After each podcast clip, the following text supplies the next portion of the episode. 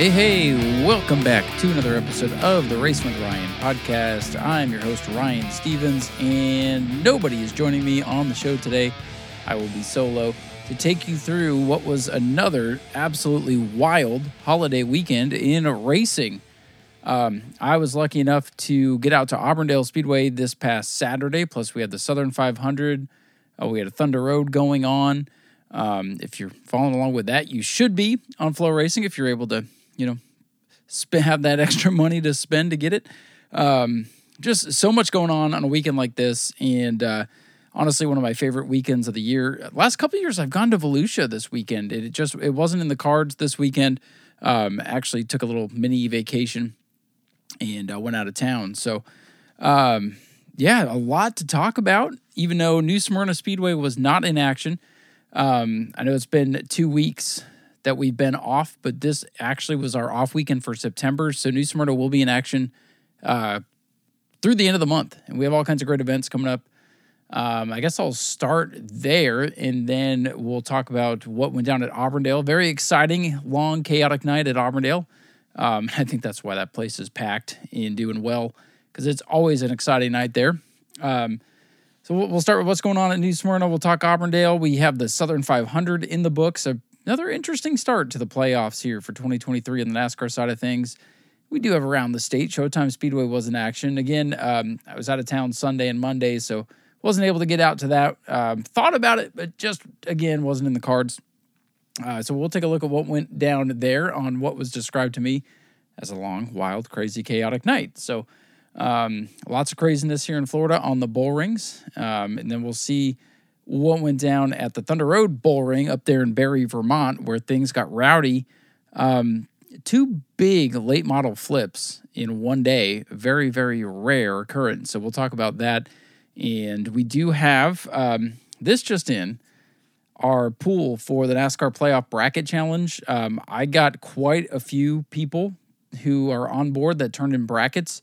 And I did, I went back and looked at all the texts and messages I got, and it looks like our pool's going to be about $65. So if everybody pays up, which I'm not expecting everybody to just pay me right now. As long as your money is in by the championship finale, then it'll go into the pool. Again, if you fall out, I would still like for you. Actually, let's just go ahead and say we need everybody to pay by the end of the first round, because I don't want somebody to fall out and then not pay their dues. If everybody pays up, $65 to the winner. And how we'll determine the winner, whoever has the best bracket. And if we have a tie, if two people are eliminated at the same time, they'll split the money. If three people, then we'll split the money, and we'll round up. If the podcast has to put in a little bit of money to round up for a nice even number, then that's what we'll do. So I appreciate everybody that did reach out. I think what I'll do for simplicity's sake, obviously, if you're going to see me at the racetrack in the next couple of weeks, feel free to just give me a $5 bill or whatever you got to do. I can post a PayPal link, too. I can give you the PayPal link to the podcast PayPal. Send in a quote-unquote donation for $5, a one-time deal. You'll be done with that. Again, I hate talking about money, and I hate collecting money. But in order to make this fun and for your brackets to actually count, I do need to get that payment. But right now, $65. Divide that by 5, you get, what's that, about 13 people. So pretty good little turnout there. And we'll talk about the bracket challenge. We'll look at the Racing with Ryan Fantasy League standings. I do have updated power rankings, all that good stuff coming at you here on what should be a fun show. And again, I am by myself, and hey, this podcast started with just me rambling on the microphone. So pretty sure I can fill some time, and hope you guys enjoy it. So let's go ahead and get into it. Let's hop on over to the Auburndale Speedway, where, again, they had a very stacked card of racing, highlighted by the Pro Truck Twin 25s. And I got to tell you, man, Pro Truck racing is alive and well in the state of Florida. 18 trucks showed up and made for a very interesting night, to say the least. So I'm going to go to the Auburndale Speedway, my race pass for the results, and we'll go down the list. And Speedway Video, big shout out to our buddy Tom and Speedway Video. He was in attendance Saturday night, and I'm glad he was, because I was able to go back and look at a couple of different things that transpired, just to okay, what I saw live doesn't match up with what I'm thinking, and we'll talk about some of the controversial moments. And again, not to bash anybody, but there were some controversial moments, and we're going to talk about it. So, honestly, in my opinion, talking about moments that happen and giving opinion on them is not necessarily bashing or being negative. It's just talking about what went down. And on the flip side of that, you don't have to agree with it. And you can go back and watch on Speedway Video and see for yourself, because Tom did a great job to catch the action. Caught a lot of additional things on his GoPro. So really cool stuff. Go check that out. Wild night. So let's get into it here. We're going to start, again, I'm going, the results posted on Auburndale's My Race Pass. So I'm going to go right down the list here. Starting with the Mod Minis. They did have 12 cars show up. 11 made the call for the feature. Ronnie Abney was not able to start his 64 machine. Pretty standard Mod Mini race. Nothing really to write home about here. Nothing bad about the race. It just, it happened. And as usual, you know, Nick Cummins is he's the 112 of Auburndale. The 2C, if I heard the announcers right, is undefeated on the season. So Nick Cummins with the win there. I talked to Nick for a little while after the race. I'm like, hey, bring that sucker to New Smyrna. We need somebody to battle, at least give the 112 a run. And, you know, listen, Nick's a hell of a wheelman. His car, and this is not a knock on Nick Cummins or anything, but his car is set up for Auburndale. It has the motor for Auburndale and not necessarily the motor for New Smyrna. So chances of seeing the 2C at New Smyrna is slim to none. But you never know. Hey, sometimes I just try to put little things in people's brains to get them thinking, you know. But Nick got the win here. He used to run the little red, I think it was a Fiero. I used to run that car in the spectator races alongside Bobby Holly and team. So a little fun fact there. Because I'm like, man, I know this guy's familiar. And after speaking with him and stuff on Saturday, that's where it comes from. So congratulations to Nick on his dominating season. Chuck Frazier, last time I was at Auburndale announcing, Chuck Frazier was up in the mix. He's got something for Nick. He just hasn't quite been able to get around him. Tim Rushing continues to have a good season. He finished third. Chris Spring in the 50 was fourth. And Larry Goolsby rounding out the top five, followed by Jason Deaton, Aaron Williamson, Daisy Fuller, Curtis Harrington, and Kelly Hahn, the top 10 there for the Mod Minis. In the Pro Trucks, feature number one, this race was pretty calm, cool, and collected. Pretty standard race here. Nothing major went down, and that's what you want to see when you have twin races. You want the first one to be clean so that you have everybody left for the second race. If they all go crazy in race number one, then you're on the risk of tearing up good trucks and not having them around for the second race. So this race pretty clean, and it would be Carter Brown in the 11 who got the victory over Chase King, the point leader in the 24. Palmer Hagg with a top three finish, good run for Palmer. Cody McDuffie, he started fifth and was only really able to make it up to fourth. This race got kind of strung out. There wasn't a lot of passing. Like I said, this one was pretty calm, so not a lot of opportunity, not a lot of restarts and chaos for people to make their way up through. So Cody had to settle for fourth. Brendan Pletcher, fifth in this one. Jackson Denton, making his first career start driving the 88 that we've seen propel TJ to care up the late model ranks. Jackson was making his first start actually at the Speedway. I ended up sitting next to Jackson, I believe Jackson's mom and I'm assuming sister. We got there early, scoped out our spot when we came up for the start of the races. They were sitting a couple of seats over, but I was with Peyton, and that gave Peyton some space to run to the right and space to run to the left, and she was back and forth, and she made friends with the young, I believe, Jackson's younger sister. They were super good to her, and I was like, hey, if she's annoying or whatever, let me know. And I remember at one point, Jackson's mom got a phone call, I believe from somebody down in the pits, and they're like, yeah, we got a spot. We're up here next to this really cute girl with curly hair. So I knew the night was going to be good there. You know, it was nice to sit next to those guys, chat with them for a bit. Unfortunately, in race number two, we'll talk about it here in a minute, things did not go according to plan for the 88. So I didn't get to say thank you to them. So if they happen to stumble upon this, thank you for being good to my daughter. Anyways, Jackson was sixth in race number one. Daniel McLean in the 21 was seventh. Corey Bigley, eighth. Becca Monopoly, again, started ninth, finished ninth. Just not a lot of movement here in race one. Jack Hall, friend of the show, finished in 10th. I want to give Jack a shout-out. Qualified 12th, and I posted the results to my Facebook. Just give people a little I'm not the best reporter in the world. Sometimes I have a free moment. I was able to post the results of truck qualifying. When I got into the races, I had my hands full, so I didn't get race results posted for you. But anyways, I noticed that Jack out-qualified Jeffrey White. And I talked to Jeffrey, and he just seemed he seemed a little out of it. So I don't know if the truck just wasn't running right or if he was just mentally taxed or whatever. But that truck was a little bit off. And Jack took the screenshot and said, and he posted... He's like, hey, I'm only posting this because it'll probably never happen again. But, man, I beat Jeffrey White. And Jeffrey White has set the bar high at New Smyrna where, you know, Jack is a competitor as well. And, yeah, Jack had a solid day. Truck held together and got a top 10 in race one. So that was their top 10 recap there for race one. Race number two got a little bit rowdier. Honestly, these were probably the cleanest truck races I've seen. Now, there was a little bit more chaos, some spins here in race number two, but this race looked more like what you would expect. The big incident happened when we were just talking about the 88 truck for Jackson Denton. He got into Daniel McLean on the back straightaway. There was three or four trucks kind of stacked up off two, and Jackson got into the back of the 21, sent him into the infield. And then, as is typical at Auburndale, you want to, if you get into the infield, you kind of want to pull up and be, quote-unquote, in the way, so you draw a yellow. As the 21 wanted to get back to the pits. That's the downside to Auburndale.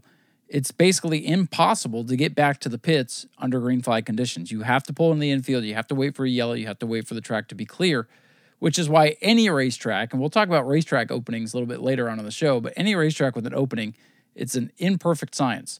And at Auburndale, if you get stuck in the infield, you go multiple laps down, and your night could be over if you don't get a yellow.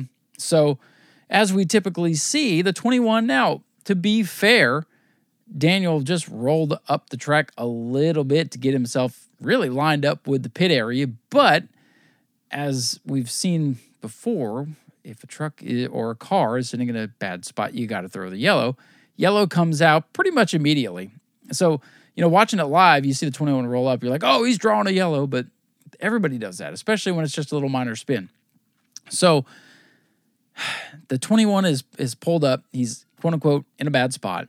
Yellow flag comes out, but the trucks in the middle of the pack are still kind of racing off turn number two, and Jackson, I don't believe, was aware that the yellow was out or didn't get the call. There was spotter audio in the truck. Well, actually, driver audio, so I don't know when the spotter might have told him the yellow was out, but he didn't realize it. He got into Chase King, and that sent the 88 shooting down towards the infield of the racetrack. And boom, wouldn't you know it, right into the side of the parked number 21 of Daniel McLean. So the 88, now I say spins him out. I don't think it was intentional. It was racing. But the 88 spun out 21, come around the corner the next time, comes down the straightaway, and basically T-bones him. So McLean hops out of the truck. He's ticked off. You know, he's kind of thinking, what the heck, man? You spun me out, then you came around and cleaned me out? What's this all about? I really doubt that Daniel knew there was contact and it wasn't just the 88 driving off the corner. Now, again, situational awareness. When was the caution called? When did the 88 know the caution was out? When did the 24 know the caution was out? Who's at fault there? I don't really know. It looked like, to me, as I was still watching live, it looked like that group of three or four trucks was still, quote-unquote, racing. They haven't quite backed all the way out of it yet. You know, yes, the lights were on, and you can say, oh, you should have been looking at the lights. These guys are focused in the middle of a pack running with a couple of other trucks. So, again, Jackson's first time in the truck, so maybe a slight lapse of situational awareness. But, again, you're not in the truck. You don't hear what's going on. You don't know. Benefit of the doubt. But just it was a tough situation. Now, there was a guy in the crowd who kind of went off, said, oh, he did that on purpose, and was saying some stupid things. I think he had visited the beer garden one or two times during the night. But anyways, that's when I realized, and because I was back and forth from my seat to the perch talking to Tom. You know, I was walking around with Peyton. I was up and down and around throughout the evening. But then I noticed that Jackson's mom was gone, and she was giving the guy who was yelling out stupid stuff, she was giving him the business. And I don't know what she said, but it was quite animated, and I was like, well, I was going to thank you guys for being sweet to my kid, but you have other things to take care of. So anyway, that was definitely the wild incident of the night. I'm sure that's what everybody has gone to see on Speedway Video, as he has cleverly clipped out the clip of McLean giving Jackson an earful. When the checkered flag flew on feature number two, it would be Cody McDuffie, who was able to work his way from fourth on the starting grid to first. Palmer Hagg started first, finished second, a career night for Palmer, a couple of podium runs. And then Carter Brown, our winner of the first race, finished third. So good runs for Palmer and Carter throughout the night. And then Jeffrey White, we talked about maybe that truck being a little bit off. They got it figured out in race number two because he started 15th and came all the way up to finish in fourth. Becca Monopoly with a top five finish to round out the night in fifth. Then it was Chase King in sixth, Brennan Pletcher seventh, Todd Hagg eighth, Kendall Wheeler ninth, and JT Chastain rounding out your top 10 for the pro trucks.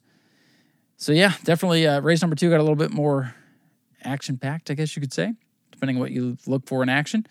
But pretty good races there for the trucks.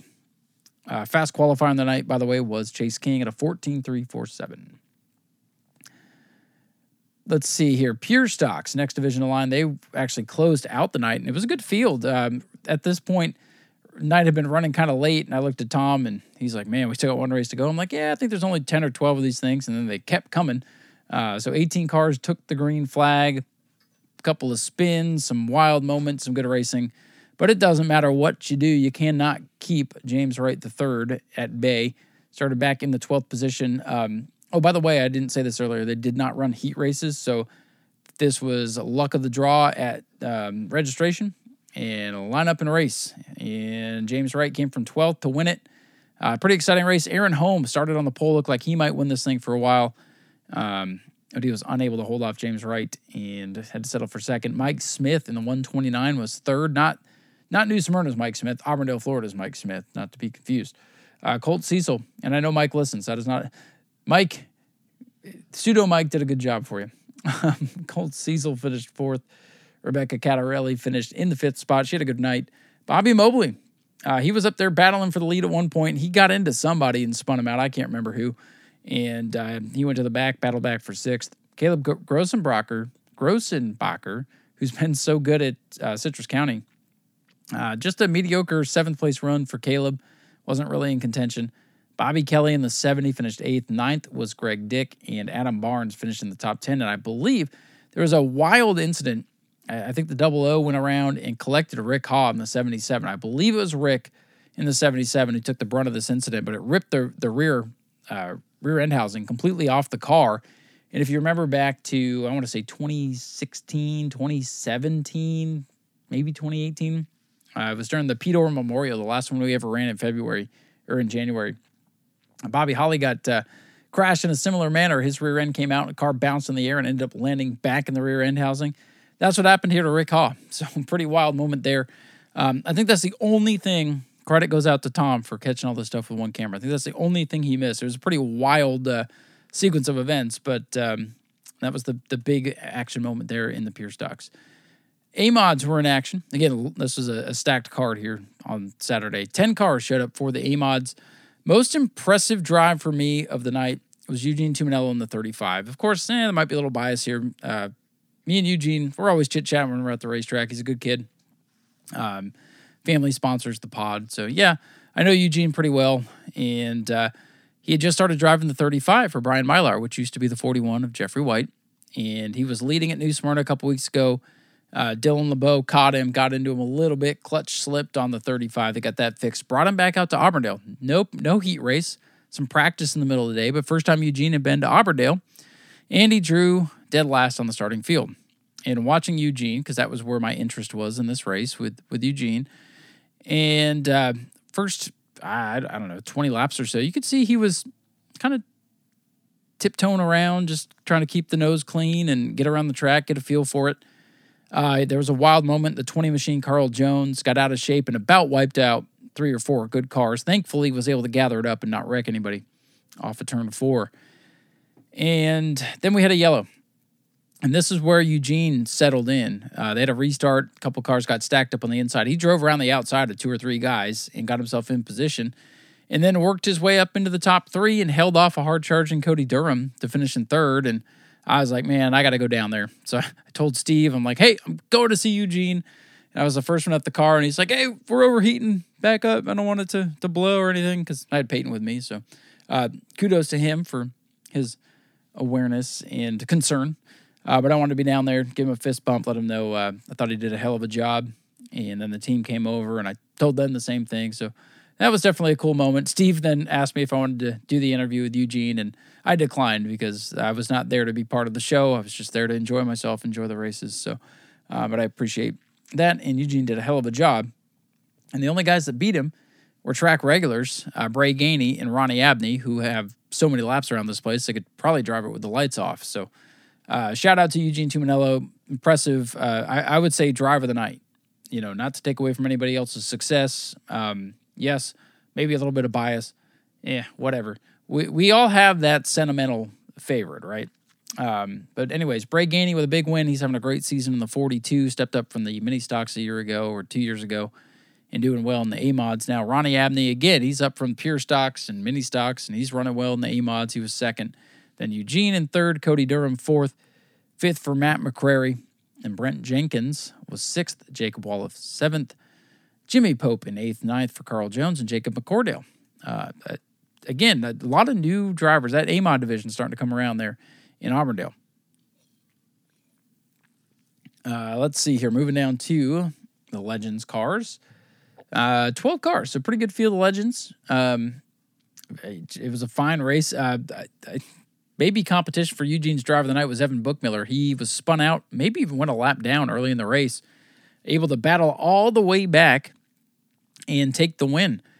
So great drive for Evan in the four. He was able to hold off Gerald White and David Furtado. Jared Hole was fourth, fifth for Quentin Weiss, and it was Ryan Hinote. George Ingram was seventh, eighth for Bo Collins, Philip Vest ninth, and Jared Furtado rounding out the top 10. SRQ Taxes mini stocks. This one, there was surprisingly only about 12 cars in the pits for the mini stocks. Could have sworn, I guess I got the mini stocks and pure stocks confused. I could have sworn you could have flip-flopped those before they came out. But these guys put on a heck of a show. And another wild, controversial race. There was a moment, and I don't know why, I can't remember who it was, a 162 maybe, kind of cut down and took out the leader and point leader, Mike Engel, sent him into the infield. Mike had to go to the back of the field, worked his way up, and he had to battle with William Kearns, who was the leader. We had a couple late race restarts. We did have a cargo airborne in this one, not go upside down, but kind of did like an endo almost coming out turn number four. Tom got a cool shot of that with the GoPro front stretch cam, if you want to go back and watch it. It was kind of early in the race. But the drama in this one really was with a couple laps to go, they had a restart. William Kearns is the leader, and they called off the restart several times because they kept, I guess, saying William Kearns was jumping the start. I didn't see it. I was getting frustrated because I'm like, come on, man, let him race. You know, the leaders, it was kind of like the Frank Button situation. If Mike Engel's laying back, then he's laying back. Again, restarts, it's a moment to get ahead of somebody. It's a moment to get up there and get positions. And there's always games, so... You know, you play the games and you hope the calls go your way, and the calls did not go William Kearns' way.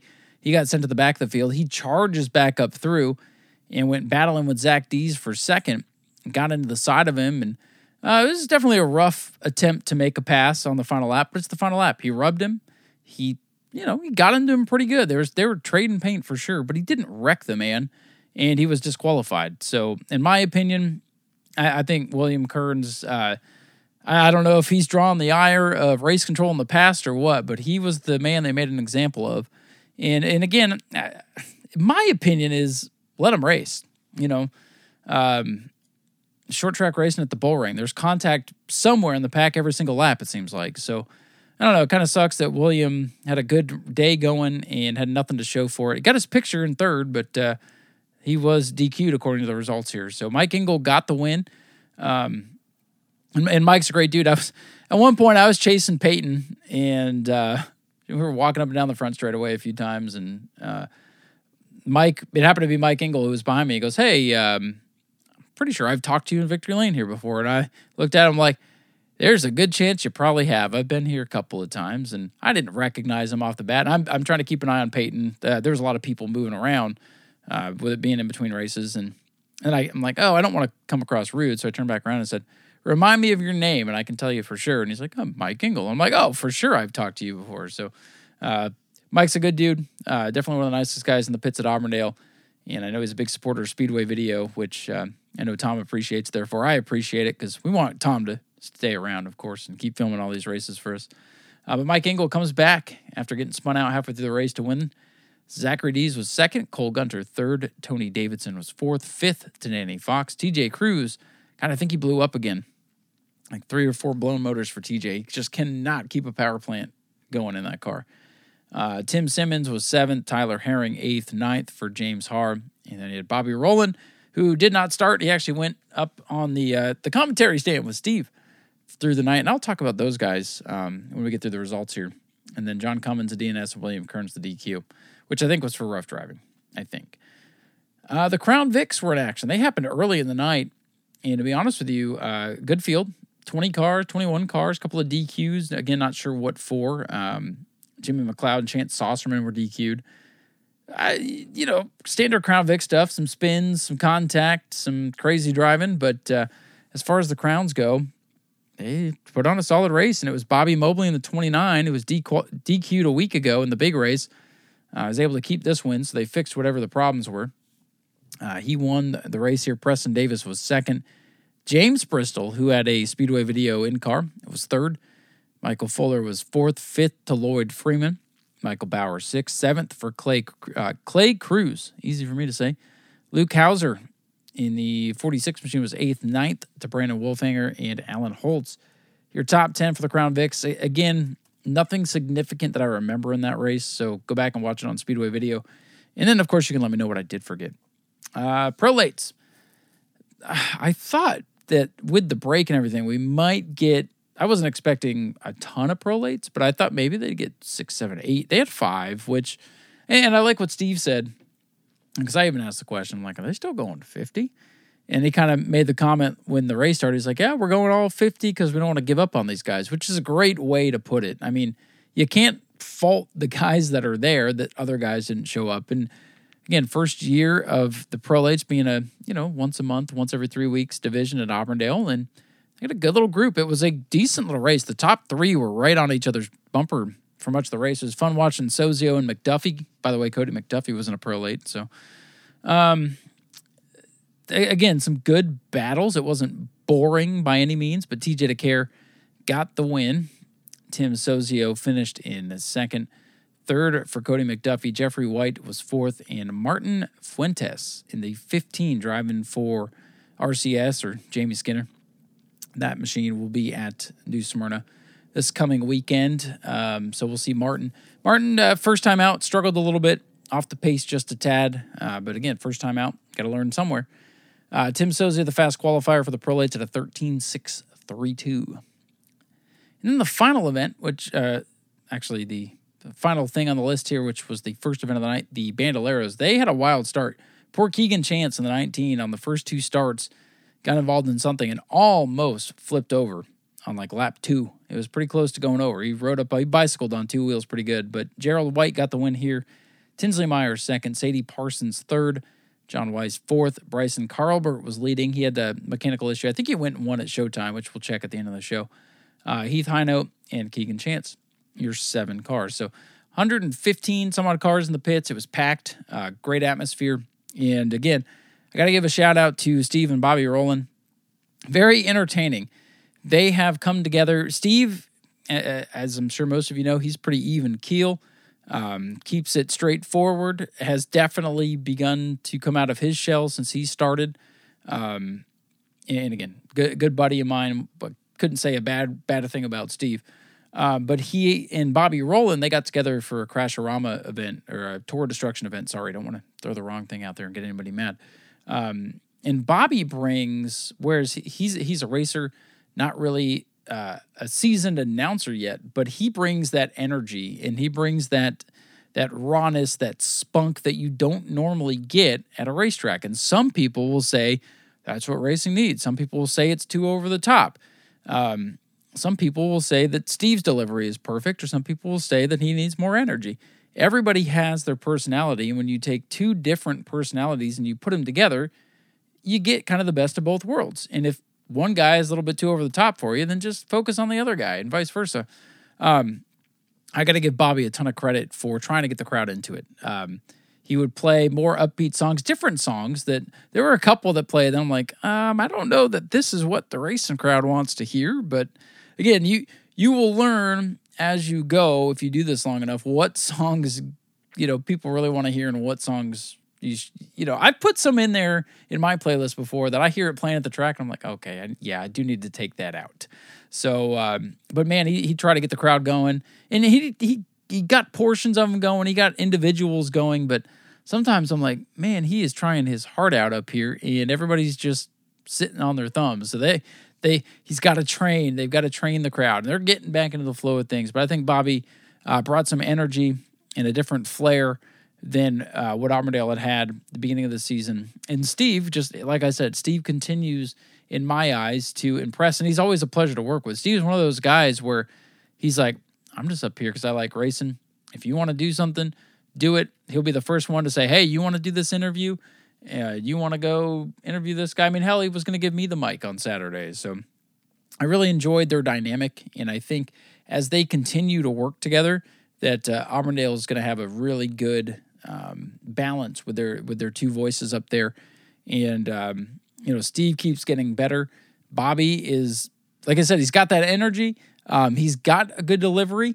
My only thing, and I know these guys are probably going to listen to this, my only thing that I'll say, and it's more noticeable listening back to Speedway video, there's a lot of times during the race where there was multiple laps where nothing was being talked about.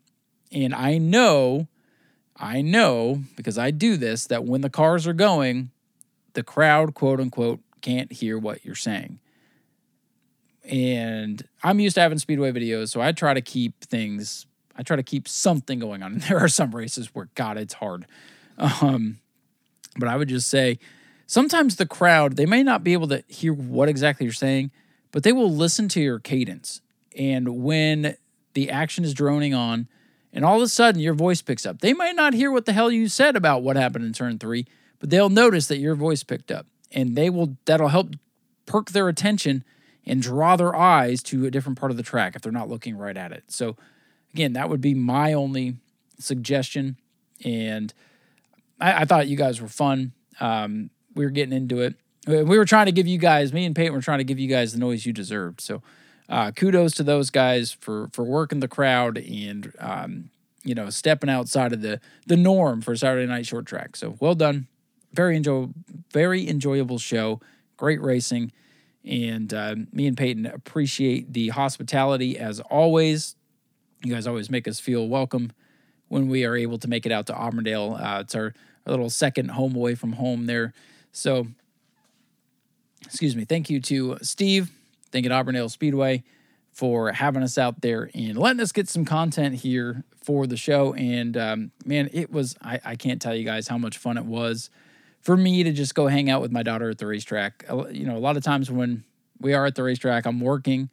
Sometimes I get to spend a few minutes with her in between races, but it was nice to just sit there to watch her get into things, like when a car would spin out. Oh, no, Dada, uh-oh. And sometimes she just wanted to play. And I took several trips down below the grandstands to get vroom vrooms that she dropped, and that's okay. There was a point in the night where she just wanted to go up and down the bleachers, the one in front of us, back to her seat, back to the bleacher, walk up and down the row, because it wasn't like a sold-out show. So she had a little bit of room to be a kid, and she enjoyed it. I enjoyed it. I spent, you know, a lot of the night with one eye on Peyton, one eye on the racetrack, and I'm sure I missed a few things, but that's okay. Had a blast. She was awesome. Burnt right out with about 3 races to go. She ended up falling asleep on my shoulders, and it felt like old times when she was a young kid and would just curl up in my lap and fall asleep. So that's my dad, the dad and me coming out, and man, had a great time. So really glad we got to start the weekend off with some great racing at Auburndale, and looking forward to getting out there again. I know we'll be out there a couple of more times this year. We'll see, you know, how things play out with schedules and weather and all that, but you can pretty much count on us getting out there a couple more times, because we always have a good time. So, real quick before we take our first break, I alluded to it a little bit earlier. New Smyrna back in action here this weekend. So, of course, next week's focus for the show, as long as the race gets in, I don't know what the weather's looking like. I don't care. Next week's focus should be on the New Smyrna Speedway. We have a leg to 4 of the Hoosier Tire Pro Late Model Challenge. coming off the Shark Bite 100, which definitely took out some of the locals. Mike Amato, the 12 of Joey Kreitz. I don't expect those guys to be back. And those were two guys that you could almost count on being there. They're not going to be there. I don't think they're going to be there. They may, if they've got other cars or other things lined up. I think we'll have Mike Miclier back in the 19, I think.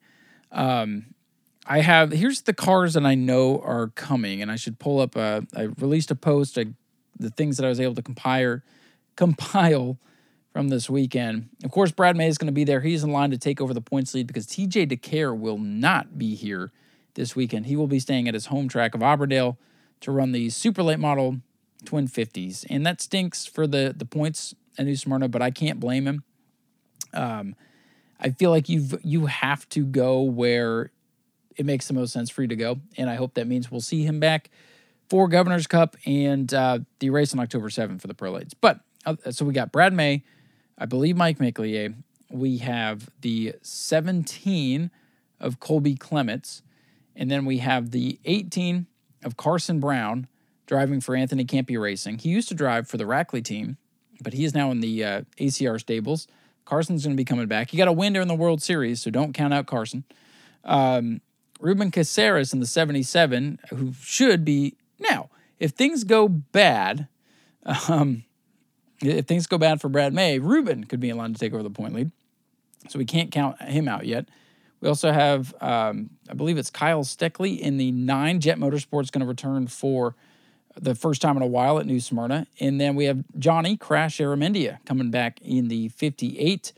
And I did get word that... the youngster who drove for Jamie Skinner at Auburndale, I believe it was Martin Fuentes, is who it was. Am I correct? Yes, Martin Fuentes. He will be there in the 15 for Skinner. So that's a short look at who we expect. Colby Clements, he was our first one to register. I can't remember if I said his name or not. So there's a solid, contingent of drivers. Now, you'll probably get maybe a couple of more with Auburndale running supers. I don't know that we'll get Tim Sozio. Maybe they'll go over there with Webster and the Super. I don't know. You might get a couple more randos. We do have a Friday practice, so we'll have a better idea. So it may not be the Shark Bite 100 field, but it'll be solid. There's enough different competitors, enough competition for Brad May that it'll be a very interesting event. And of course, they're going to have to beat Brad May. So we'll see what happens there. Super Stocks, Pro Trucks, Bomber A's, and Ground Pounders in action, too. So great card of racing after our 2-week break for Daytona and our off weekend there for September. So that's what's coming up at New Smyrna. Stay tuned to the New Smyrna Facebook pages as we have more entries. I have a couple of more local guys to put out there for you that registered, but I had to get some hype going for the super late model race today. And I've got more, and I had to work today. Today was kind of crazy at work. So got more stuff coming. Stay tuned to the New Smyrna Facebook page. You can stay up to date on who's coming. And we're only going to tell you who's coming if we know they're coming. So if you don't see somebody, it's because we don't know, and they haven't told us. We try to avoid the false advertising thing. So anyway, we'll take our first commercial break, come back and talk about the NASCAR race, the Southern 500 at Darlington over Labor Day weekend. We're going to take a quick moment here and thank some of our great sponsors with the Racing with Ryan podcast, including American Auto Tires and Service, located at 1523 South Dixie Freeway in New Smyrna Beach, Florida. You can give them a call at 386-428-1941. Of course, that is EJ's company. And if you need anything done, tires, service, you name it, they have you covered. So make sure you stop into American Auto. Or, of course, you can always get with EJ if you're at New Smyrna. You can find him pretty easily in the tire room or driving the pace car. They have all kinds of great deals. Look, I'm in the market for some tires. I'm going to be stopping in there in the next couple of months and getting my tires done there because I wouldn't trust anybody else because I know EJ is going to take care of us. They offer everything from free visual AC checks, tires, maintenance, repairs, any kind of service you need. They even have wheels. So American Auto Tires and Service, your one-stop shop in the New Smyrna area for anything that you need done. So make sure you check them out. Again, 1523 South Dixie Freeway in New Smyrna Beach, 386-428-1941. Stop in and see our friends at American Auto. We also thank Barry, Peyton, and Body for coming on board as a sponsor. Of course, that is the Tumminellos. So let's just say you get into a little bit of a fender bender and you don't want to go through your insurance because you know they're probably going to hike up your rates and you're going to pay for a deductible and you're still going to have to pay for all this stuff.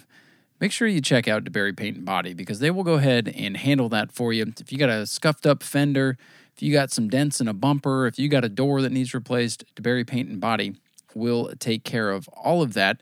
They are open until about 6 o'clock each day, and you can get in touch with them by giving them a call at 386-320-0267, and they're located at 400 Chairman Court, Suite 200 in DeBary, Florida, 32713. And again, their hours are typically 9 a.m. to 6 p.m. on the weekdays and 10 a.m. to 1 p.m.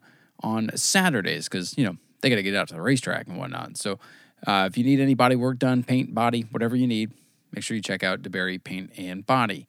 We also thank our good buddy, Mr. Andy Morrison with Never Give Up. Andy's always at the New Smyrna Speedway supporting our racers and even supporting the little ones over at the Little New Smyrna Speedway for the quarter midget racing.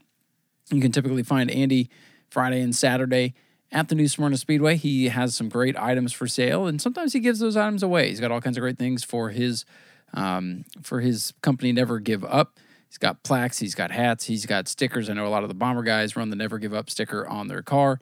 And really, I think everybody could use that message these days. Never give up, keep doing you, and keep supporting what you love, just like Andy does. And we appreciate his support here on the Racing with Ryan podcast. We also thank Hank Baker for coming on board as a supporter here with the show. He'll be on for the next handful of episodes, and we really appreciate him. Really great guy. We miss him in the pit area this year, but if you see Hank, talk with him. He's got some great racing knowledge, and it's always a pleasure to be around. We also thank Bromley Motorsports for coming on board as a sponsor here on the Racing with Ryan podcast. Of course, you can primarily find the Bromleys running at New Smyrna Speedway. They have a couple of Bomber Bs, the 6 machines out there for Bromley Motorsports, and they have some pro trucks that they run occasionally as well. Sometimes you can find them out at the dirt tracks having a little bit of fun as well. But we appreciate Bromley Motorsports for coming on board to support the show. So make sure you check them out next time you're at the New Smyrna Speedway. We also thank Jeff White Racing for coming back on board as a sponsor here on the Racing with Ryan podcast. Of course, Jeff White Racing can be found bouncing between the Auburndale Speedway and the New Smyrna Speedway. Jeffrey White, driver of the 41 EMOD/AMOD, has been one of the dominant forces. So if you're looking to get on board with a good racing team, make sure you check out Jeff White Racing and check them out at the Bull Ring at Auburndale and the big track over at the New Smyrna Speedway. We thank them for coming back on board and supporting the show. We appreciate everybody's support. And again, if you'd like to come on board as an anchor sponsor, you can do that. If you'd like to just be a supporter, like our friends Hank and Ken, Doug, Fast Cracker Racing, Andy, you name it. You can do that too. We charge just $5 an episode. The amount of episodes is up to you. You can do a year. You can do 10 episodes. You can do one. It all helps, and we appreciate it greatly. Thank you guys for your support, and we'll let you get back to the show. All right, everybody. Welcome back to the second segment of the show here. We're going to take a little bit and talk about the Southern 500 from Darlington, our new old Labor Day tradition. So always glad to have this race back at the Labor Day portion of the schedule versus where it was before. Glad this race is still 500 miles. I love a good long race, and this race played out pretty much how I thought. Pretty clean and not too much to talk about in the first two stages. Denny Hamlin had the dominant car and won the first two stages. I was watching this one over at my mom's, and she's not big into racing. She doesn't hate it. She doesn't follow it. She can tolerate it. And he was like, man, he's just leading everything. He's going to stink up the race. And I kept saying, I'm like, this race is so long. There's usually a turning point. Something usually happens to the guy who dominates. I mean, look at Truex in the spring. He got wrecked out. Looking back to last year, Truex and Kyle Busch were dominant, Blue Motors. And usually something happens to open the door for somebody else to kind of sneak in there. So, of course, this race did have that moment. And it actually had two significant moments. And I love this race being the playoff opener because it's long, it's tough, it's gritty. There's always opportunity for somebody in multiple somebodies to have issues that kind of stir up the playoff pot just a little bit. And this race definitely did that to some extent. Now, the guys that came in with the playoff point advantage, they're not feeling the sting as much as some of the other guys. Like Michael McDowell, I think he's already in must-win territory after getting involved in the crash. It really wasn't his own doing. A couple of guys towards the bottom had decent runs but still have some work to do. So we'll kind of recap all that. Let's talk about the race. As I mentioned earlier, Denny Hamlin, the dominant car of the day, led 177 laps. But in one of the late pit stops towards the end, he came in, pit stop looked okay. And then I noticed that when he came back out and was chasing down, I think, Tyler Reddick at the time, I saw him go on the back straightaway, going into three, and kind of bobbled just a bit. And I was like, well, that didn't look normal. And the commentators didn't see it. And then 2 laps later, I think I got a loose wheel. I'm coming in.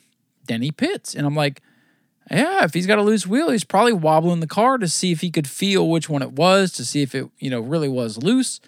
And then he comes in and pits, and the crew's kind of like, we don't really have a loose wheel. We're not sure. And a lot of people were saying, well, if it wasn't a loose wheel, what was it? And the only thing I could think of, maybe an improperly balanced tire, perhaps. I don't know for sure. I don't know if something has come out about it. I haven't seen it. That'd be my guess, my uneducated guess, maybe. But yeah, that took Denny out of contention, had to pit. Long green flag runs were kind of the name of the game on Sunday night. And Denny finished 25th. But again, he has those playoff points, and he did win 2 stages, which gives him 2 more playoff points for the next round and 20 extra additional points for the race. So his 25th place finish doesn't hurt as much as, you know, Michael McDowell's 32nd place finish where he crashed out. So Denny kind of was able to mitigate the bleeding, if you will. One of the bigger wrecks of the night involved Denny Hamlin, which is what helped him finish in that position. It's actually the final wreck of the night. Todd Gillen went around. Denny got involved in it, came up and got into the 34 of McDowell, destroyed McDowell's car. Christopher Bell, who started on the pole, led some laps early. His night went from good to bad. Like it was a gradient of good to bad all night long. So Christopher was involved. The big turning point of the race, though, happened on one of the money stops on lap, I believe it's 311 or so. Kevin Harvick, who is in contention, he's battling with Tyler Reddick for the lead. He's closing in on Tyler, coming into the pit stop. Kevin decides he's going to pit. He's going to out-pit Reddick. So he comes in. He's going to short pit and try to get back ahead of Tyler on the racetrack, get that track position for pitting early. And as he's pitting, Tyler Reddick, he's trying to woe his car up because he's like, oh, no, we need to come in. He was way too late. He wasn't going to make the commitment box. But he slows up, and here's Ryan Newman in the 51 who comes flying up and has to get on his brakes and ends up spinning out. So as Ryan Newman is spinning out, the lights come on to close pit road, and Kevin Harvick is in a damned if you do, damned if you don't position because there was not enough time, not enough space when the pits were closed because the caution was out for Harvick, who was committed to pit, to turn out of the commitment zone and get back on the track. So Harvick ended up pitting under a closed pit road. Now, he could have driven through and just lost the track position, but the field was kind of spread out, so he wouldn't have lost too much track position, but they decided to pit. So he had to go to the tail of the longest line for the restart, and that took him out of contention. I really thought Harvick was in position to win the race, or at least a top 3, you know, because you never know what's going to happen as they keep going, but he was in prime position to win. That caution comes out.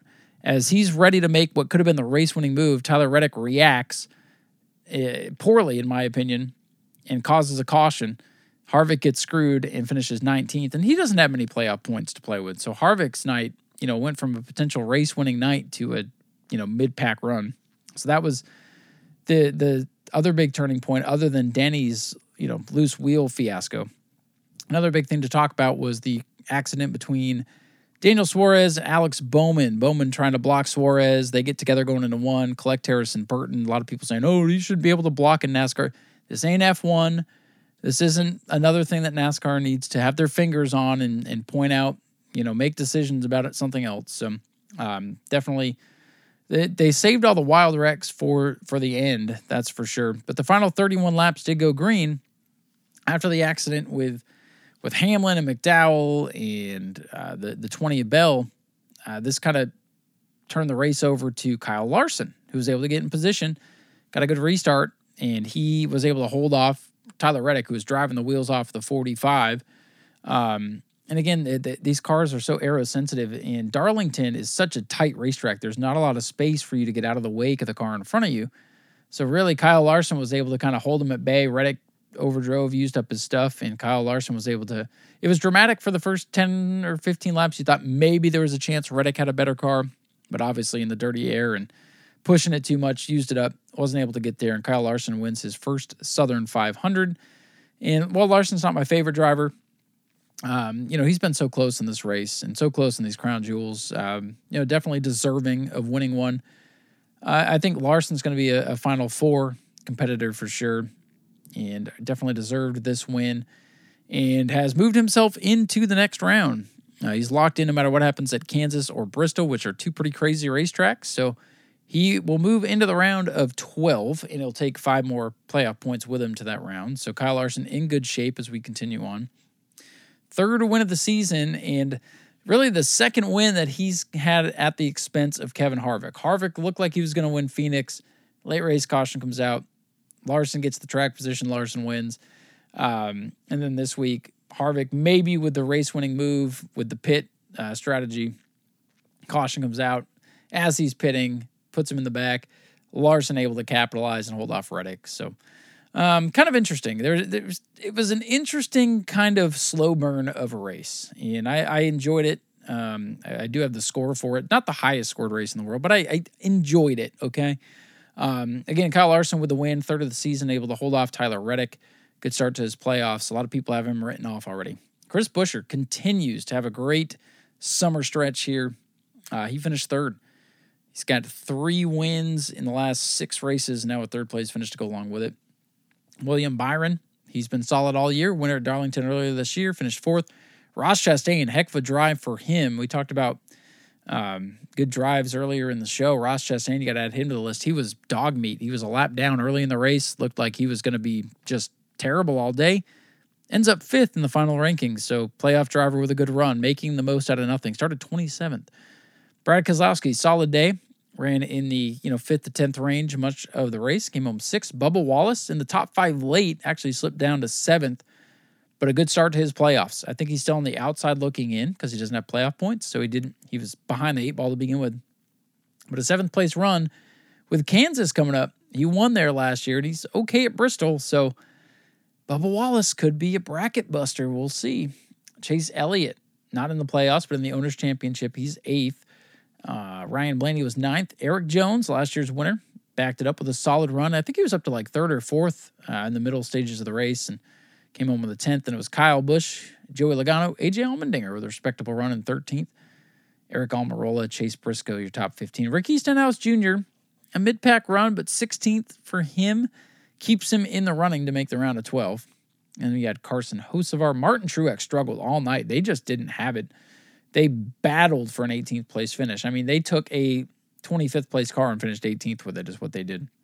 And then, of course, you had Kevin Harvick, Austin Hill in the top 20. Other notable playoff drivers, Christopher Bell involved in the wreck and a couple scrapes of the wall. He was 23rd. Denny Hamlin, 25th. And then looking down the list here, Michael McDowell in 32nd. So that's how the night played out at Darlington. And looking at the playoff standings, so in right now with the win, of course, is Kyle Larson. The guys on the bubble are Michael McDowell, who may be in, got to win territory. I think he's in trouble in 16th. Ricky Stenhouse is 15th, 14th for Kevin Harvick, 13th for Bubba.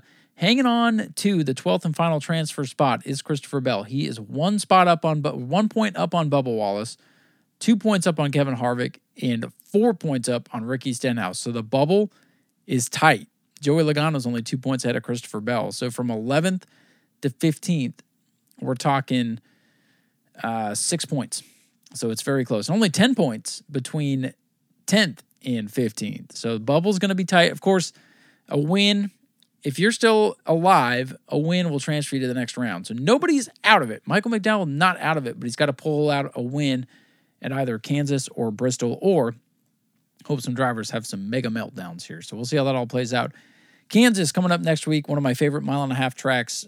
Super great race earlier this year, and we'll see how that plays out. Let me pull up the score here for the race. I did sit down and score it earlier today, and if I can find the right damn thing, I'm all over the place with my phone here. Here's the score for the race. So the racing, I gave it a 7. It wasn't great. It wasn't terrible. Excitement, a 7. You know, the race had its moments, but it wasn't, you know, barn burner. Wasn't the best Southern 500 ever, but it wasn't the worst. The finish, I gave it a 6. There was moments there with, you know, about 20 to go where Reddick was hounding Larson, but I just, with about 20 to go, I kind of figured unless there was a caution or some crazy sequences, it was over. And it was, so the finish gets a 6th. I think we only had 18 lead changes in this 500-mile race. It wasn't a competitive race for the lead. So let me just double-check that, guys. 13 lead changes. I was way off. That's even worse than I thought. So that scores a 5, and enjoyment an 8. I mean, I enjoyed it. Southern 500. The race didn't suck. It had bursts of excitement, but the sustained, like, oh, this is awesome factor wasn't quite there. But overall, the race is going to score a 6.6. So not the best there. And that brings us overall to a 6.57 on the season with all the races combined. Now, before we take a break, because I don't want the third segment to be just a mash of numbers and driver names. I'll give you my updated power rankings as we look forward to Kansas this weekend. Race 2 of the round of 16 for the playoffs. Moving into 15th, not ranked the last couple of weeks, Ricky Stenhouse Jr. I like his position. He's not out of it yet. He jumps Michael McDowell. He'll move into 15th. Michael McDowell will fall out. Christopher Bell. Tough day for him after qualifying on the pole. He drops 3 spots to 14th. Kevin Harvick, I had to drop him a spot. He showed that he still has it. If he had won the race, man, or finished top 3 and had put himself in a better spot, we're talking top 10 for Kevin, but he drops 1 spot to 13th. Joey Logano, I dropped him 4 spots. Yeah, he finished 12th, but he got out-dueled by Kyle Busch on the final lap. He's right there in bubble chaos zone, not showing the speed right now. I dropped him from 8th to 12th. I think I had him too high after Daytona. So he drops to 12th. Ross Chastain with a great run, great recovery. I need to see more. I need to see consistency out of him. So I've only bumped him up 2 spots to 11th. Bubba Wallace, he impressed me. Now, he finished 7th, but Bubba at Darlington finishing 7th and putting himself in position. I mean, he's in bubble chaos zone as well, but he put himself in a good spot. He was up 4 spots to 10th going into a track that he won at last year. Ryan Blaney, he will pick up 1 spot. He jumps to 9th. Kyle Busch down 1 spot to 8th. And you'll know why here in a minute. Brad Keselowski down 1 spot to 7th. Up 3 spots. Tyler Reddick. He jumps to 6th. I needed to see this kind of race out of Tyler Reddick. A race he contended to win. A race he ran well at. He didn't just fall into the second place finish. He was up there all night. So he jumps 3 spots to 6th. Denny Hamlin down 1 spot to 5th with the incident. William Byron down 1 spot to 4th, and we'll find out why these guys have dropped here in a second. Chris Buescher drops from 2nd to 3rd, and that's because Kyle Larson leapfrogged them. He moves from 5th to 2nd, and Martin Truex Jr. still going to hang on to the top spot. He was mediocre, to say the least. As I said, he took a 25th place car and finished, 18th with it. Why is he number 1 in the power rankings? Because he has shown to be the most consistent car this year. A wrinkle here, a bad race here. But you look at Kyle Larson, feast or famine. He feasted this week. Will he keep it up next week at Kansas? I don't know. He almost won their last race in the spring before he got in that battle with Hamlin and spun out on the final lap. So I think he still finished 2nd, though. So these guys next week, we could see a new man at the top. Larson, if he continues this run, he'll be at the top. If Truex continues to struggle, he might drop. But for now, he remains first because he's still, in my opinion, the best car this season. So that's where we are with the NASCAR Power Rankings, and that is my look back at, a decent Southern 500. Again, a race that, maybe in 10 years you forget about, but one that if you sat around watching it on Sunday night with nothing to do, you probably enjoyed the way it unfolded. Now, like I said, slow burn to get to the excitement, but the big moments, I mean, when Harvick, when that pit stop moment happened, and my mom didn't understand what was happening, and I made a big deal out of it. And she's like, The car just spun out. What's the big deal? And just the way that flipped the race. Those are the kind of moments that change a race, that set up, you know, what's actually going to happen to the checkered flag. So that was cool. And Kansas next week. Next Sunday is going to be a crazy one. I've got quarter midgets in the morning. It is the start of the NFL football season for regular Sundays. I believe I have company for the Dolphin game, so I don't know when I'm going to watch the Cup race. I might have to put the Cup race off, try to stay off social media on Sunday and watch the race Monday while I work or something. But anyways, we'll cover it next week. We'll see what happens at Kansas. Always excited for Kansas. It has proven to be one of the best mile-and-a-half tracks on the schedules. So that's coming up next week. We'll take our second commercial break here, come back for the third and final segment before we get out of here for the evening. Hey everyone, we want to take a few moments here to thank some of our great sponsors here at the Racing with Ryan podcast, including our good friends over at Schultz Engineered Products and Schultz Racing Fuel Cells. If you're in the market for a new racing fuel cell for your vehicle, make sure you check out Schultz Fuel Cells. They're designed and manufactured in the United States to be safer, longer lasting, and they will outperform all other fuel cells that you can get your hands on. Also, they specialize in their fuel recovery systems. You can save on your fuel expenses, significant maintenance reductions, along with a safer working environment, better for the actual environment, the outside environment, and it'll eliminate your fuel disposal fees. Those are just some of the products that Schultz Engineered Products focuses on, and you can check them out on the web at schultzproducts.com. You give them a call at 732-922-4334. Or for email inquiries, you can reach out to them at info@schultzproducts.com. That's info@schultzproducts.com, SCHULTZ, Schultz Engineered Products. We welcome them as one of our anchor sponsors here on the Racing with Ryan podcast. Make sure you check out their website, schultzproducts.com, for everything that they offer. And hey, if you're racing and you want to stay safe, get one of their fuel cells installed on your race car. You will not regret it. We also thank SRQ Taxes in Sarasota, Florida. We know tax season has come and gone, but guess what?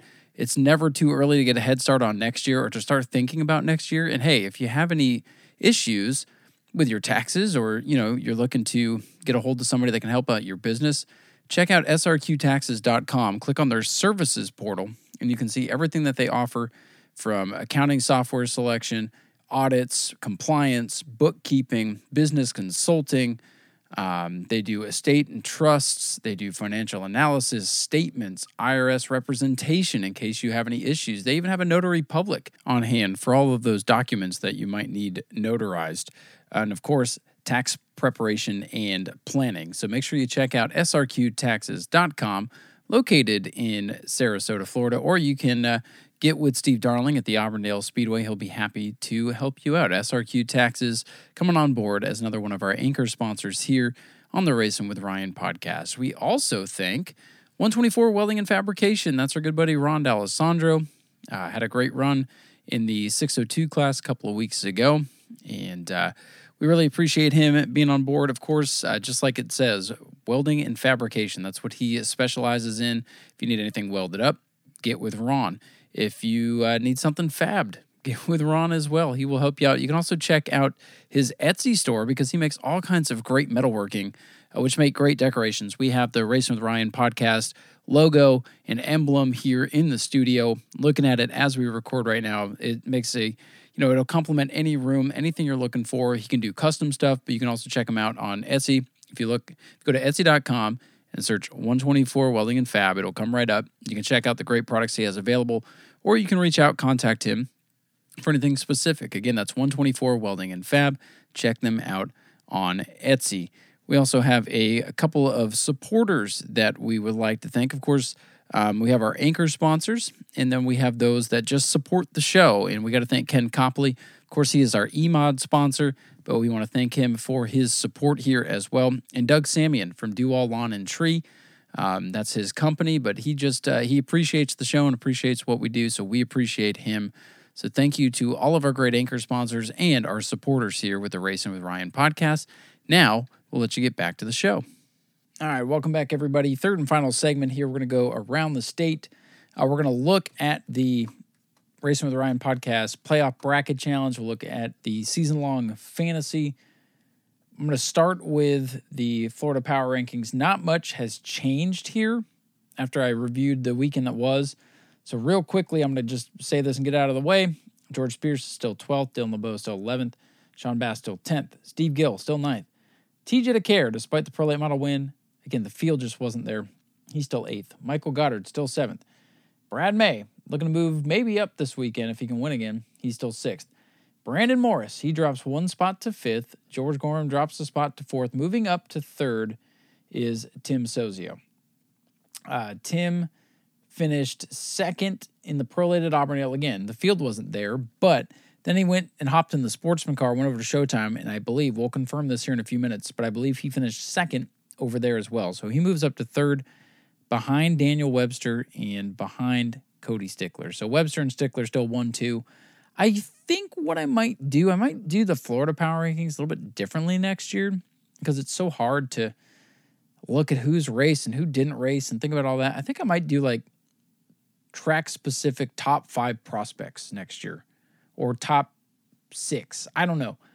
Let me know if you think that would be more interesting so we can give each track a little bit more of a spotlight versus, because I mean, Citrus hasn't run a normal event in forever. Auburndale was off for 2 months. I don't know. Maybe I'll do that. You know, I have like a New Smyrna prospects, Showtime prospects, Auburndale and Citrus, maybe Five Flags too, if we got a hair up my butt. So I'm thinking about that for next year to keep this a little bit more interesting. So with that said, all the power rankings out of the way. The scores are out of the way. So let's take a look before we dive into the fantasy stuff. I'm going to go around the state here real quick and look at what went down. Showtime ran Sunday night. They had their Labor Day spectacular, big fireworks show that Yoho put on.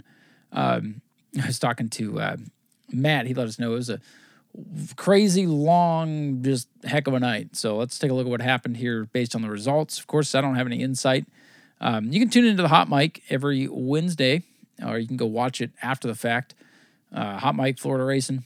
Get a little bit more in depth from the announcers around the state with yours truly as one of the hosts there. Colton Bettis was the winner of the 360 winged sprint cars. He beat Dude Teat, Daniel Miller, Dylan Reynolds, and Scotty Adema. That was the top 5 in a 13-car field, so not bad there. Heat race wins went to Scotty Adema and Bruce Brantley. They ran the Ford Oval A division. So a lot of Crown Vics out. They had 30 Crown Vics for this show. 30. Now, a good number of these guys were able to make it from Auburndale over to there. So what a turnout. But it was the Wilsons who came out on top. Dustin Wilson, the winner, started 22nd, by the way. So you can freaking pass here, I'll tell you that. Dennis Wilson came home 2nd. Sean Moore was 3rd. Austin Ramsey 4th. I'll give you the top 10 here. Rick Hamley was 5th. 6th for Josh Ryan. Wyatt Shepherd was 7th. 8th for Colin Carpenter. Chance Saucerman and Tyler Akers 9th and 10th. They pulled double duty this weekend. I'm going to see if there's any other notables here. Buckshot Mexner, he was down in the 18th spot. We've talked about him a lot. Trevor Appling 20th. Dalton DeGroff 25th. Yeah, seems like a pretty standard Crown Vic race. Not sure how much action there was in that one, but a lot of cars. I'm sure there was some bent fenders and some mad people. Outlaw figure eights. They only had 5 of them, so I guess they did a dash race. Shane Grigsby won that over Ronnie Abney, Sean Moore. Jesse Dutilli made a figure 8 start in the 45 car, and then Robert Yoho 5th. Sportsman, 9 car. Man, they only got 9 cars. Last time they had a sportsman race, they had like 20. It was awesome. But, hey, 9 cars, sportsman on a small track. They'll take it. Dodge Carlberg got the win over Tim Sozio, so I was correct. So, you know, it was a little generous for Tim moving him up, but he's been a hell of a wheelman this year. He and Daniel Webster are onto something. Garrett Larson was 3rd, 4th for Brad Bowman, LJ Grimm 5th, Jeff Gilbo 6th, 7th for Rich Anderson, Kit McVeigh 8th, and Chris Huntoon rounding out to your field. Qualifying. Top qualifier was Tim Sozio, 14.739. So 2 fast times for Tim and 2 second places this week. Legends cars also ran. And wouldn't you know, Evan Bookmiller doubles up on the weekend. One at Auburndale, one at Showtime. He held off Jared Hawley, Cameron White, Anastasia Markovic, Philip Vest, Ryan Hino, George Ingram, Scott Holley, David Furtado, Cole Worcester in a field of 11. Heat races went to Cameron White and Jared Hino. So I'm seeing a lot of, I'm sorry, Jared Hawley. Got my Jared's mixed up. Seeing a lot of crossover, a lot of double duty there. Bandoleros, six-car field. Much of these drivers were at Auburndale the night before. So glad to see that we could share. Bryson Carlberg got the win in the Bandoleros to make up for his tough run at Auburndale. Gerald White was second. Third for Joseph Weiss, Sadie Parsons, Heath Hinote, and Tinsley Myers rounding out your field. And, of course, they had the fireworks. So, again, I heard it was a long and crazy night. And I guess a lot of that long and crazy must have been the 30-car Ford Oval Division race and probably some stuff with figure eights and sprint cars. So, and again, I record this a couple of days before it comes out because I got to edit, and I should get it out earlier, but maybe next year. Definitely curious to hear Matt's thoughts on this on the Hot Mic Show. So if you want to know more in depth about what went down, other than just who finished where, then tune into the Hot Mic and hear from Matt. So that is Showtime, and I want to take a few moments here and go look at what went down on the High Banks in Barry, Vermont at Thunder Road International Speed Bowl. They had their Labor Day Classic 200 laps for the premier ACT late model division where they had 32 cars show up. I was not able to watch this live. It happened Sunday afternoon. But, of course, just browsing Facebook, I saw that some things happened. I saw cars upside down. What I didn't see is how they got there or who specifically it.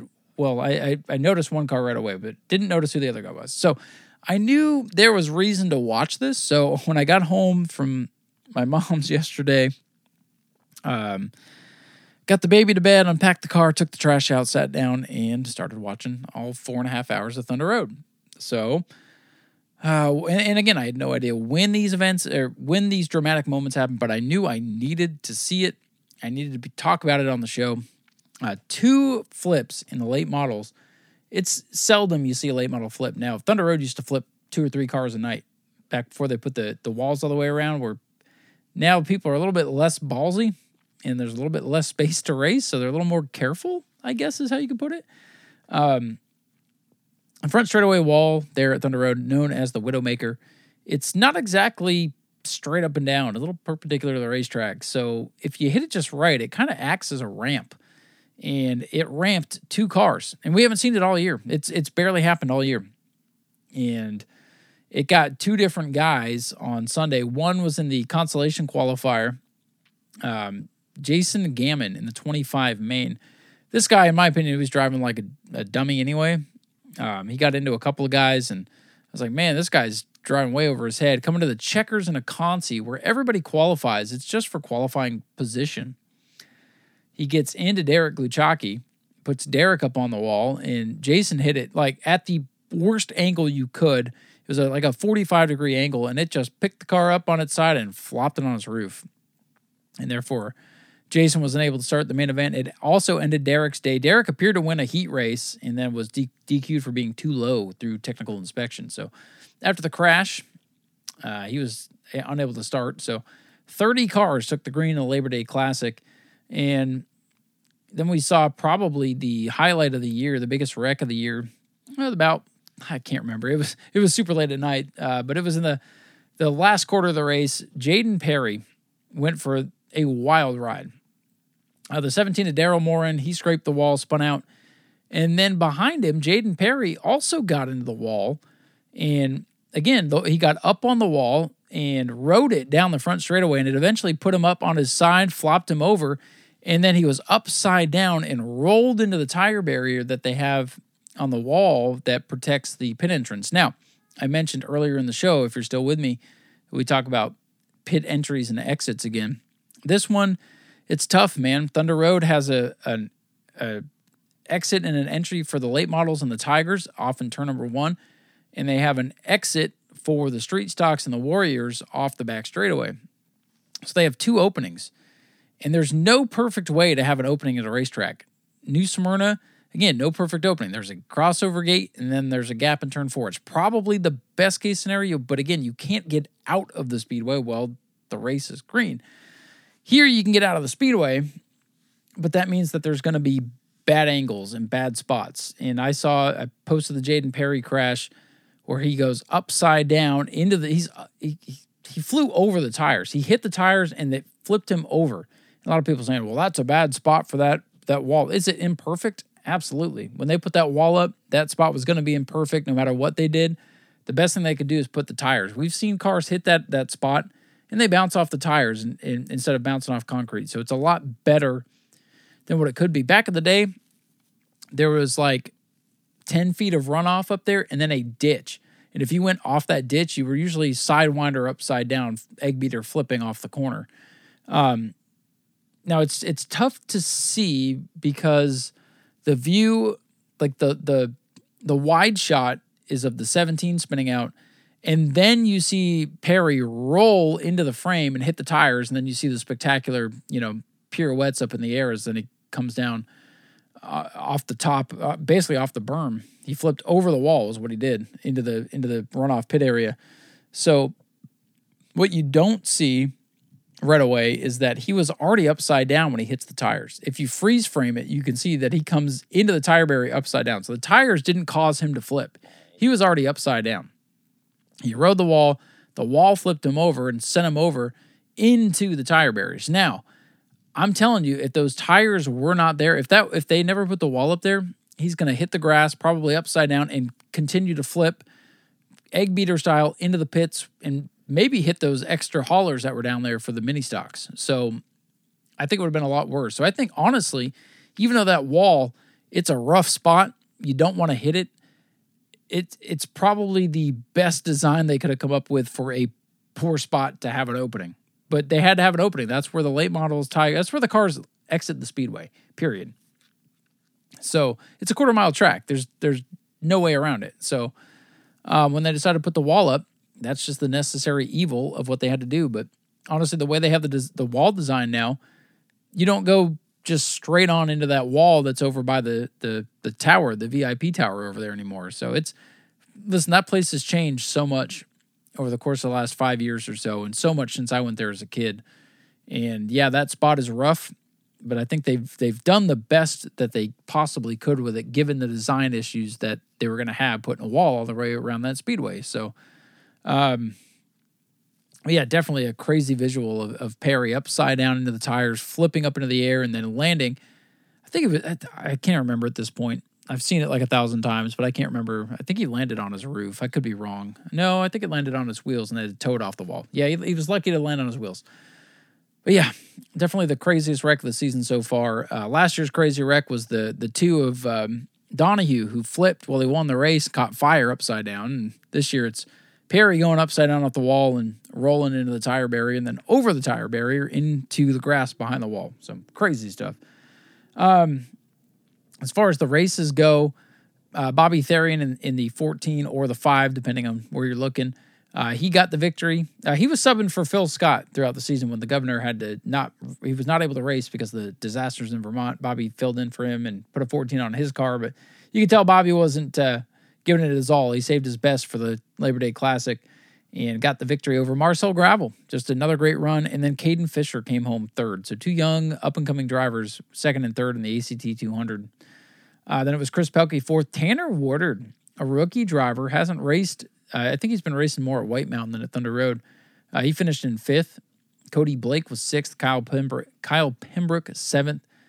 Gabe Brown was eighth. Ninth for Jason Corliss and 10th for DJ Shaw out of the 30-car field. Jimmy Renfro Jr. was there. I think he won the heat, finished 18th. We saw him at Speed Weeks this year. It was pretty cool. Let's see. Flying Tigers. Hell of a finish for the second week in a row. Matt Ballard gets spun across the line in the 33 to pick up his apparent first career victory, but he was disqualified for an illegal clutch assembly, and that handed the win to Cooper French in the 4. That is a first-time winner. So, all in all, we get a first-time winner in the Tigers with Cooper French. Tyler Pepin, his best run of the year, in second. Kevin Streeter, third. Robert Gordon, fourth. Jason Pelkey, fifth. Cam Ouellette in sixth. And Brandon Gray, seventh. Colin Cornell, eighth. Sam Caron, I think he was the point leader coming in. He was 9th, and Cam Gadgew at the top 10 for the Tigers in a 21-car field. RK Miles Street Stocks, Tom Peck caused a big wreck at the beginning of the race. Took out the point leader, as a matter of fact. I think 7-8 cars were involved in the wreck early in the race. But a guy who's a mid-pack guy, been struggling for 4 or 5 years to get up there and be competitive, picked up his first career win. So congratulations to him. He held off Hayden Pierce, Trevor Jakes, Tyler Whittemore, Mike McCaskill, the top 5, followed by Jesse LeCare, Parker Gagne, Todd Ramo, Dean Switzer, and Patrick Tibbetts, the top 10. Again, the point leader coming in to the night was James Dopp, and he gets credited with a 23rd place finish, and that's going to shake up the points as we get into the final couple of races of their season, which will conclude with the Milk Bowl at the end of September. The Road Warriors, they brought a big field of cars, and they had, 23 cars, and we saw the 26 of Corey Martin, who's been super fast. He hit those tire barriers pretty hard, and again, knocked the radiator out, but he'll probably be back the next week. Frank Putney got the win over Nate Bryan, Casey Murphy, Neil Foster, Ben Bushey. All the top stars were in the top 5 in that one. And they had the Mighty Mini Stock Tour, which are very similar to our Mod Minis here down south. Same idea. A little bit uglier, but same idea. They had 12 show up and ran 30 laps. Cody LeBlanc got the win over Cody Sabins, Kevin Bouchard, Matt LeBlanc, and Jeffrey Martin, the top 5, on a special race there, a special appearance for the Mighty Mini Stock Tour. So that was the Labor Day Classic. Again, if you have Flo and you've got 4 hours to waste, go watch it. Pretty good racing, some wild moments for sure. And I did I've recorded it from my TV, so it's not the best stuff. It's not framed up well. It's not the best quality, but I put it up there so you could all see why I'm obsessed with this place. So that's what happened at Thunder Road. 2 more things, and then we'll get the hell out of here. Another good episode of the show. Looking back at our bracket challenge, our playoff bracket challenge again, $65. That's the pot if everybody is able to actually pay up. I just want to read the first names of everybody that's in case I miss somebody. If you don't hear your name and you have sent me a bracket, there's a good chance I missed maybe somebody. I'm going to go back and double-check everything as we continue on with the second race. But the people I have signed in so far, and again, it's close because the playoffs have started, but we have Hunter, we have Colby, we have Margo, we have Ryan, we have Kenny, who hopefully will be back with us next week. We have Austin H, we have Jason, we have Austin G, we have Bob, we have Chris, we have Brandon, we have Michelle, and we have Cole. If you didn't hear your name, please let me know. I'm sure I have. If you sent me your bracket, I have it either in my text or my messenger, and I'll just have to. I just overlooked something. Those are the names I have written down with your brackets. Again, please make sure you get the money to me. I know I've talked to a couple of people. I've got to set up a Venmo or whatever, and I'll do that here this week. The weekend got away from me. I'll set that up. I'll collect the money from you. It's not a big deal. Those are who we have in. And I looked over everybody's bracket just to make sure. Because basically after the first race, unless you don't have Kyle Larson moving on, then everybody's still alive. And only one person, poor Michelle, did not have Kyle Larson moving on. She took a swing. You got to be different sometimes. Michelle took a swing and did not have Kyle Larson advancing to the round of 12, which, again, that's a bold statement. But Kyle Busch and Tyler Reddick, who had multiple wins last year, didn't make the next round. So it's always possible, but Larson wins, he's in. So if you didn't have Larson in, you're out. So, Michelle, sorry. Thanks for playing. Everybody else still alive. And we'll see how that goes. I'm sure a lot of people don't have Bubba moving on to the next round. He might be making you a little bit nervous. He's making me nervous. So I plan to share our brackets that Kenny and I have this week, but I'll wait for him to get back on the show, and we'll do that next week, as we're already running kind of long on this one as it is. A lot to talk about on a holiday weekend.